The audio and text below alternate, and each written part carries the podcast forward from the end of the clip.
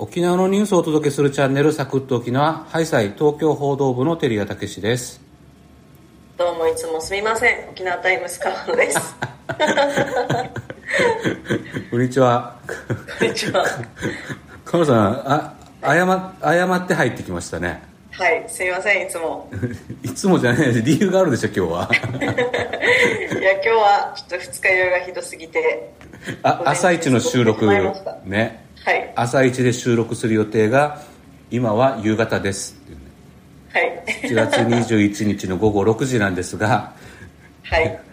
起きてこれずに。はい。すみませんでした。すごいね。まあ相変わらずということで。そうですね。相変わらず元気にやってます。えっとねお便り届きました。ありがとうございます。ありがとうございます。ケース YD さんえー、沖縄タイムスのボイシーを聞き始めた頃シュリタさんとテリアさんたちのやり取りが楽しみの一つでした。個人的にはもう一人のパーソナリティだと思っています。那覇マラソンは楽しそうですね、はい、ただテリアさんの思い出はいい思い出として扱ってよかったんでしょうか？確かにいい思い出ではないですね。専務にバレてましたねまあ、専務聞いてたあそうだあその当時のことを覚えてたんね。専務がね。ね、うん、そういえばなんか遠いところに旗があるなって思ったけどあれはテリアさんの仕業でしたか？みたいなね。メールを。そう。でも怒られてないからやっぱ時効なんですねっていう。まあまあ怒られてないから時効じゃない、うん、もうそはい、そんな昔のこと怒るほど暇ではないんだと思う。はい。で首田さんもねいただきまして、はい、えー、相変わらずの川の節新聞記者とは思えない引きこもり具合が面白いと。出ました。夏休みですね。何もしないで海外旅行に行くか海外旅行じゃなかったらもう家の中にいたいっていう。そうですね、ね、自由を満喫したいという話をしたので。うん。聞こえはいいけど自由の無駄遣いですよね。いやいやいや。お家でゴロゴロしたいというだけですからね。そうですね。誰にも会いたくないです。で横見健一さん沖縄でも公共の裏で人口減少の問題がある。で、えー、沖縄でも時給2000円で人が集まらない旨の記事も先日ありましたが人手不足や人口減少への取り組みがあればご紹介いただきたいです。ということでこれはあの解説先週の解説についての感想でした、はい、ありがとうございます。はいありがとうございます、はい、で今日のニュース解説は何でしょうか？はい今日のニュース解説はですね、まあもうちょっと、えー、値上げ、あらゆるものが値上げするっていうのが浸透してきてはいるんですけれども、うん、今後この沖縄県内での価格転嫁の状況っていうのがどうなるのかっていうのをですね、あの、解放総研という銀行のシンクタンクがあの発表しましたので、ちょっとこちらからあの今後の値上げ動向みたいなことについてちょっと深掘りしていきたいと思います。はい、お願いします。まずは沖縄タイムスの記事を紹介します。解放総研が沖縄県内企業の価格転嫁状況に関する調査結果を発表しました。1年間で価格転嫁を実施した企業は60.4%に上りました。原材料費など仕入れ値上昇の影響が直撃した製造業や飲食サービス業卸売小売業で価格転嫁した企業が多く出てきました。さらに価格転嫁を実施済みの企業のうち86.2%が今後1年間に価格転嫁を実施するまたは検討すると回答しました。解放総研は今後も物価上昇による県民の経済的負担がより大きくなると見ています。はい、はい、これはあの価格転嫁ってまあ消費者の我々からすれば値上がりのことだと思うんですけどそうですね、値上げですね。値上げ。価格転嫁は、はい、どちらかというと企業側の目線で言う言葉ですね。うん、商品とかサービスとか、まあ、いろ、あのー、ね、えー、うん、提供するもの、販売しているものを、の値段を上げると、価格を転嫁するというふうに言っているんですけれども。まだ値上げするんですか、まあ、そうですね。ずっと続いてる気がするんですけど。そうですね。この1年間で何万点とかがもう値上げされてるって、うん言われてますけれどもやっぱりさらに今後県内でも、あの、えー、まだまだ値上げが続きそうだというような調査結果になっているんですけれども、うん、まあ、企業としてはじゃあどうなんで価格転嫁をする、まあ、値上げをするのかというとですね、うん、企業がその商品だったりサービスに、えー、使っているそもそもの仕入れのあのものだったりとか、えー、そのサービスを提供するために必要な経費みたいなのが上がっているからというのが、まあ、簡単に言うと理由なんですね。うん。で、まあ、企業の人たちにですね仕入れ価格、えー、その元となる原材料とかですね、まあ、そういうものが上がってますか1年前と比べて上がってますかと聞いたところ、まあ、全体の87.2%が、まあ、去年と比較したら上昇しているというふうに回答しました、うん、なのでまあほとんどもう9割近いですね。ほとんどの企業がもうね仕入れ値が上がっているというふうに答えていて、まあ、10%から30%ぐらい上がってますっていう答えが半数を占めたんですけれども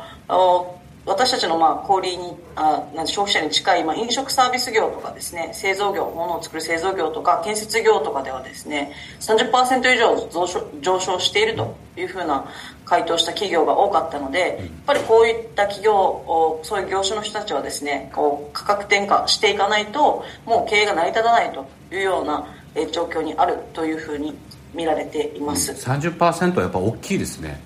30%大きいんじゃないですかね。ね。大体ね、例えば飲食店とかだと、30%が、まあ、あの、えー、家賃で30%がなんか人件費でとかっていうふうになんかね利益、えー、がなんか分岐点がの割合ね、うん、言われたりするので、ここがさらに30%上がるとなると、売り上げだったりとか、まあ、その回転率とかももっともっと上げていかないといけないなるじゃないですか、はい。まあ、そうするとやっぱ30%っていうのは相当なねあの衝撃があると思います、で、えー、テレさんが先ほど言ったみたいにですね、沖縄県内、まあ、回答した6割の企業がこの1年間で価格転嫁を実施したんですけれども、じゃあ企業としてこう利益を確保できているのかというと、44.4%しか、あ、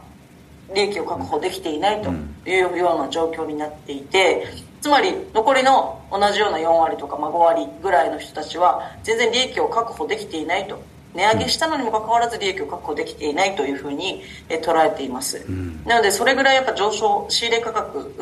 原材料だとかがですね、まあ、上昇しているっていうことで、まあ、その分を丸々上がった分を丸々じゃあ価格やサービスに、え価格転嫁できるかというとそれができていないというふうに見られています。で特にやっぱり飲食サービス業さっき話もしました飲食店とかですねあとは製造業でできてないという回答が多かったのでまあ、なんか丸々上がった分そのまま、えー、乗せるっていうことはやっぱり消費者の離れ消費者が離れるんじゃないかとか、まあ、売り上げが落ち込むんじゃないかとか取引先が取引継続してくれないんじゃないかとかいろんな理由でやっぱりちょっと敬遠されてるみたいです。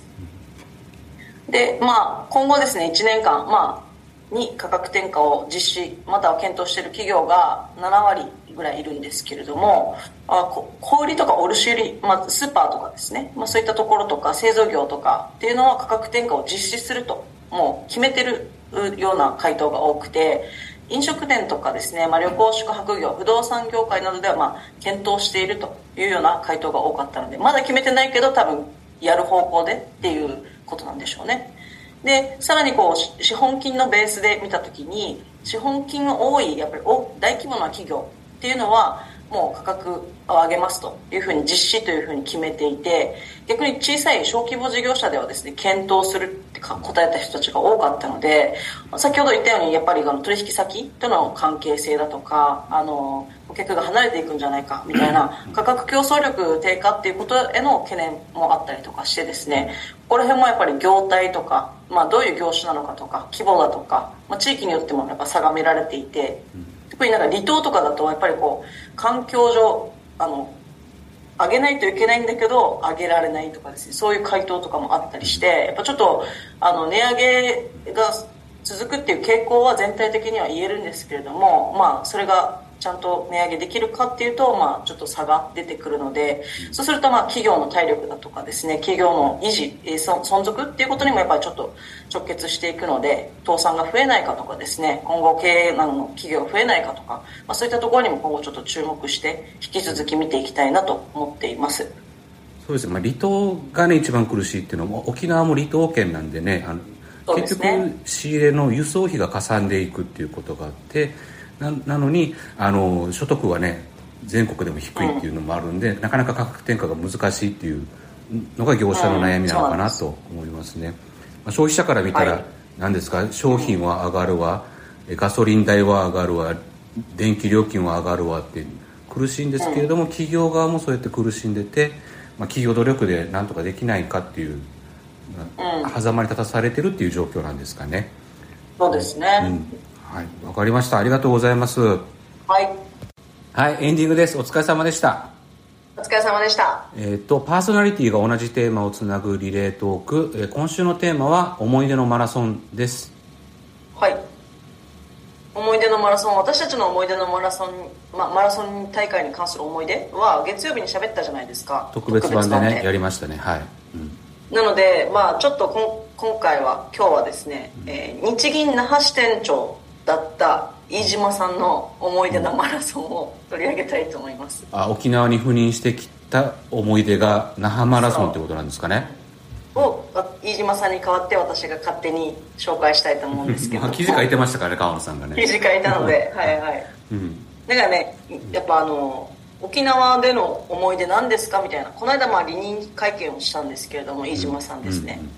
沖縄に2年間約2年間あの着任していて支店長として、今度もう東京の本店の方に帰るのでということで新しい支店長と一緒にこう、えー離離任と就任の会見をしていたんですけれども、まあ、そこで記者たちからですね沖縄で何か思い出深かったことありますかと、まあ、仕事面だったりとかプライベートだったりというような質問が飛んだんですよ、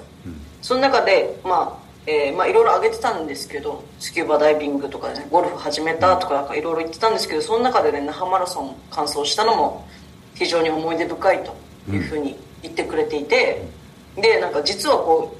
うマラソン経験ししたことがないらしいんです。出場したことがないらしいんです。フルマラソンどころかハーフマラソンもやったことないらしいんですけどまあざっくり言うと飲み会で「支店長走ってみてはどうですか?」みたいな感じで言われたのに対して「あじゃあやってみる」って言ってその場でノリで登録したらしいんですよ今スマホから応募ができますからね。そうスマホから応募ができるから。じゃあじゃあつってあの、まあ、3年ぶりのね去年3年ぶりの開催だったので、まあ、やっぱり経済界の中でもですねそういう話題に上がっていて、那覇マラソン帰ってきたねみたいな話の中で、あの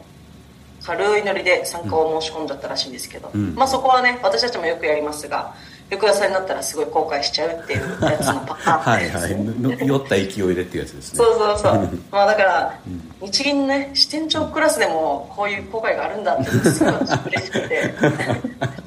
そういうノリでやっちゃって後悔するとかあるんだと思ってめっちゃ嬉しくて私は。だから早速記事にしたんですけど。あなるほどあそれがきっかけですか。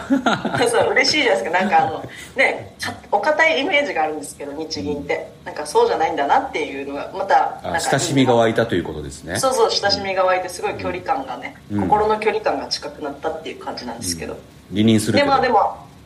うん、ただあのまあやっぱりね根が真面目なんでしょうね、後悔してもやっぱりもうどうせやるなら完走しようということで、週に4日練習をしておおすごい。30キロまではもうあの走り抜いたいう、そんな練習を重ねたらしいんですよ3ヶ月間、ですごいですね3時間初めてですよ。全く未経験で始めて3ヶ月練習してえー30キロを4時間半で走れるようになってるんですよ。おおすごいですねへえなんかよくどれぐらいすごいかはちょっと私も分からないですけどとにかくでも30キロを走れるっていうこと自点ですごいなと思って。そう、ね、年齢も年齢でしょ？やっぱご50歳でしたっ年齢も、えっと、今50あが当時多分50歳とか49歳とか、けうん。ね。そこぐらいなので。わそう若くもないけどっていう感じですね、まあまあでも、まあ、そんなにでもあのすごくなんていうんですか体が重そうではないんですよ、うん。シュッとしたスリムな感じなので、あのそんなに辛くないだろうなと辛くないだろうなって言ったら勝手なんですけど。走れそうな見た目なんですね、うん、そうそうそう、うん。スリムな見た目なんです。よ、でなんかあの練習重ねて結局はまああの完走を当日したわけなんですけれども。おすごい。すごいですよね。6時間15分が、まあ、那覇マラソンの、えーなんていうんですか制限時間、うんですね。うんなので、まあ、それをその前に入ったんですけど、まあ、ギリギリだったって本人は言ってたんですけど、もうでもね6時間15分のその完走できたってことがすごいじゃないですか。あ初めてのフルマラソン初めてで、ええ。初めての42.195キロで、うん。すごごい喜ばしいことじゃないですか。うん。へえ。でも支店長言ってたんですけど、なんかやっぱり走れなかったらどうしようっていう保険を残すためにあんまりうんうん「俺出場します」って言わなかったんだって、ああなるほど。そうそう。出出場するって言っちゃうとやっぱハードルが上がるっていうかなんかねプレッシャーも増えるじゃないですか、はい。だからまああの無理せずに怪我しないように、まあ、楽しむと。だから最悪まあリタイアしてもいいというぐらいの、まあ、心持ちであんまり自分を追い詰めすぎずにあの楽しんだということであの那覇マラソンの中であの特徴でもあるあの YMCA のダンスとかやりながら踊ったりする地点とかあるじゃないですか。あはいはいああいうのとかも楽しんだりとか、まあ、あと沿道からのですねずっと途切れない応援声援の声にすごい感動しながら、まあ、あの南部の自然豊かな道もですね楽しみながらあの完走したと言ってました。あ走る以外にも楽しんだってことですね。そうそうそうそう、やっぱねあのそれが一つの本土から来た人は特にそれが一つのなんかね新しい沖縄っていうか、うん。違ったあ楽しみ方なんじゃないかなと思って、うん。まあ、経済的にもやっぱりそういうファンを作るとか、まあ、経済効果がやっぱ出てくるので、まあ、それもすごくいい、えーマラソン大会だねみたいな話をさせていただきました。この記事もですね、まあ、リンクを貼っておきますのでぜひ見ていただけたらなとそうですね。ななんかほっこりする記事なんでぜひ読んでいただければと思います。うん。はい。いいですか？はい大丈夫です。今週もお聞きくださりありがとうございました。ありがとうございました。フォローコメントよろしくお願いいたします。あ明日はゆるっとサンデーです。あり,、えー、ありがとうございました